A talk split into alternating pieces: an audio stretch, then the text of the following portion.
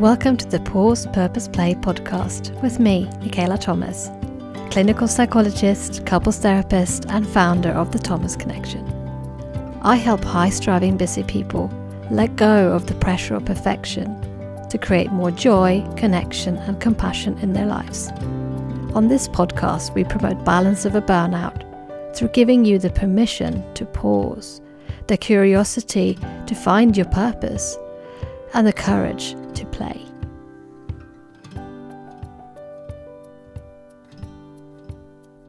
Welcome back to the Pause Purpose Play podcast with me, Michaela Thomas. In this short solo episode, we're going to think about achievement, self worth, and rigid rules. I wanted to talk about this because it's one of the most common things that come up in therapy when I help ambitious, high striving women to find less stress and pressure in their lives. So I wanted to think about that link between your self worth and your achievement.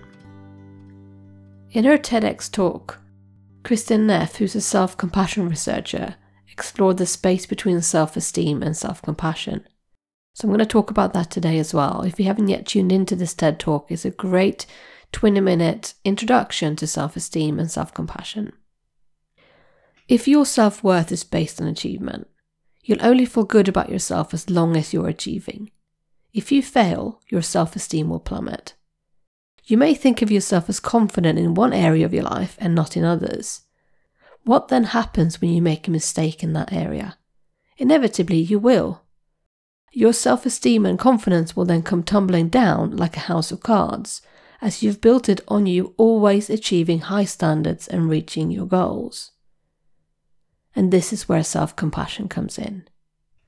Self compassion helps you talk to yourself kindly about your mistakes and failures and helps you detach your self worth from your achievements. You are worth so much more than what you do and what you achieve. Think about it for a minute. What hats do you wear in your life? What roles do you routinely move in and out of on a daily basis? Perhaps you are an employee, or a leader, an entrepreneur, or a freelancer.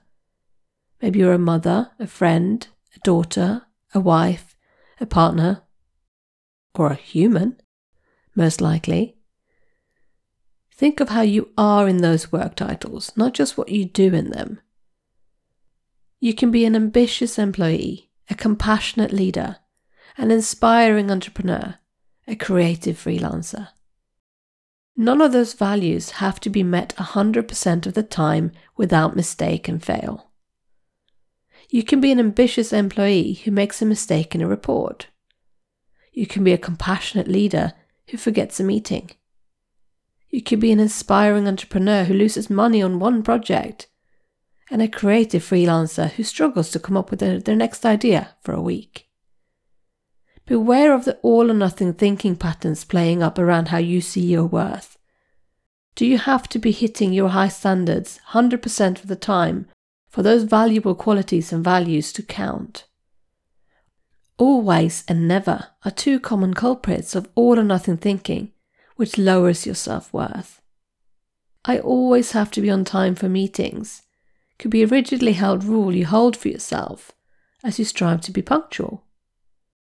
What happens then when we take one rigid rule out of the context where you feel confident and apply it to another area of your life where you have yet to build up that sense of achievement and confidence? So picture this a successful and ambitious employee, where they have high confidence in one area of her life, becomes a mother for the first time and feels de-skilled and lost, meaning low confidence in another area of her life. She cannot for the life of her leave the house on time with the baby and all the baby paraphernalia, and thinks that she has failed. That she is a rubbish mother and rubbish friend for being late to meetups. If you attach your self worth to your ability to achieve and meet rigidly held rules around high standards, you will be left feeling disappointed with yourself. Self compassion can soothe and soften that rigid rule. So listen to this more self compassionate way of talking about lateness for meetups when you have a baby. It's understandable that I get stressed out when I'm running late, as it's important to me to be punctual. It's just that much harder to be punctual with the unpredictability of babies. They can need a feeding or a change just as I'm about to leave. My friends will understand. Several of them are parents themselves, and I can apologize for being late. It doesn't mean I'm failing, but I understand that my inner critic wants me to be on the lookout for that, so it's telling me off when I'm running late. It's not as snappy as that first statement of always having to be on time, right? All or nothing statements are snappier because they lack grayscale and nuance. So we have to add in that grayscale and nuance ourselves manually by speaking to ourselves with self compassion. So instead of I always have to be on time, we have a really long paragraph talking about why it's hard to be on time when you have a baby, why it's understandable, what you can do in those moments, and understanding why also you have a likelihood to tell yourself off for it. If you need a self compassionate break, telling yourself how hard it is sometimes, giving yourself some kindness instead of criticism around a mistake, you can download a free four minute guided meditation audio on the thomasconnection.co.uk forward slash break. So I hope that this has been helpful to understand how easy it is to attach your self worth onto your achievements, especially if you've been praised for reaching high standards and has left you feeling confident and good about yourself. I just want you to be on the lookout for those moments where you don't achieve and how you can meet those failures and mistakes with a bit more self compassion. And as we draw things to a close for this short episode, I want you to just remember a few things. Your worth is attached to who you are as a human being, not to the arbitrary standard you have set for yourself. Other people are unlikely to hold you to that same standard and are likely to see worth in you where you don't. So don't trust me, test me. In the words of the founder of cognitive therapy, Aaron Beck, test it out. Ask your loved ones what they value about you, what worth they see in you.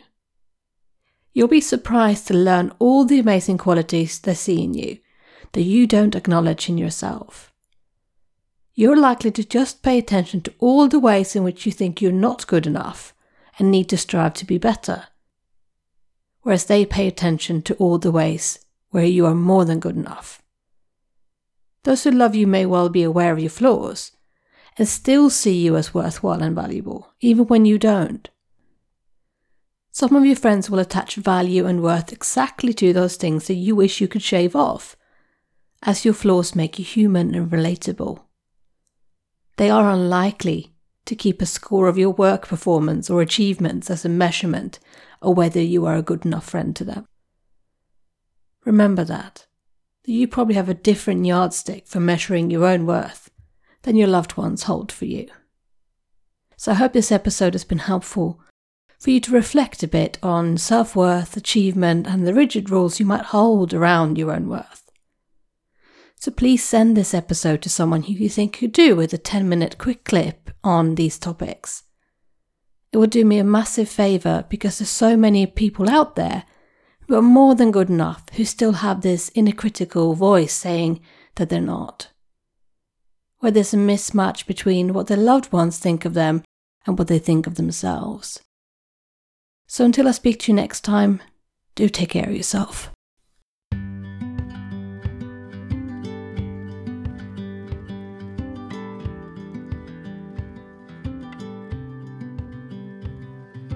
Thank you so much for taking the time to listen to this episode. I know it's not easy when you feel busy and overwhelmed to find time for another thing to do. If this is you, if you feel overwhelmed or that you are close to your breaking point, then I've got a downloadable checklist for you that's going to help. This checklist is called Calm the Overwhelm. The first section has signs and symptoms of you being overwhelmed mentally or physically showing you that you might be close to breaking point or burning out. The second part is actionable, easy things you can do to try to slow down and give yourself a break. And the third part is a checklist of all the things that might show up when you're asking yourself to take a break. Perhaps your inner critical voice will have an opinion about why you're not allowed to give yourself the permission to pause. To download this free resource, go to www.thethomasconnection.co.uk forward slash calm. So that's thethomasconnection.co.uk forward slash calm. This episode of the Pause Purpose Play podcast was presented by me, Michaela Thomas, and you can find me on thethomasconnection.co.uk. And because great work rests on having a great team, this episode was kindly edited by Emily Crosby Media.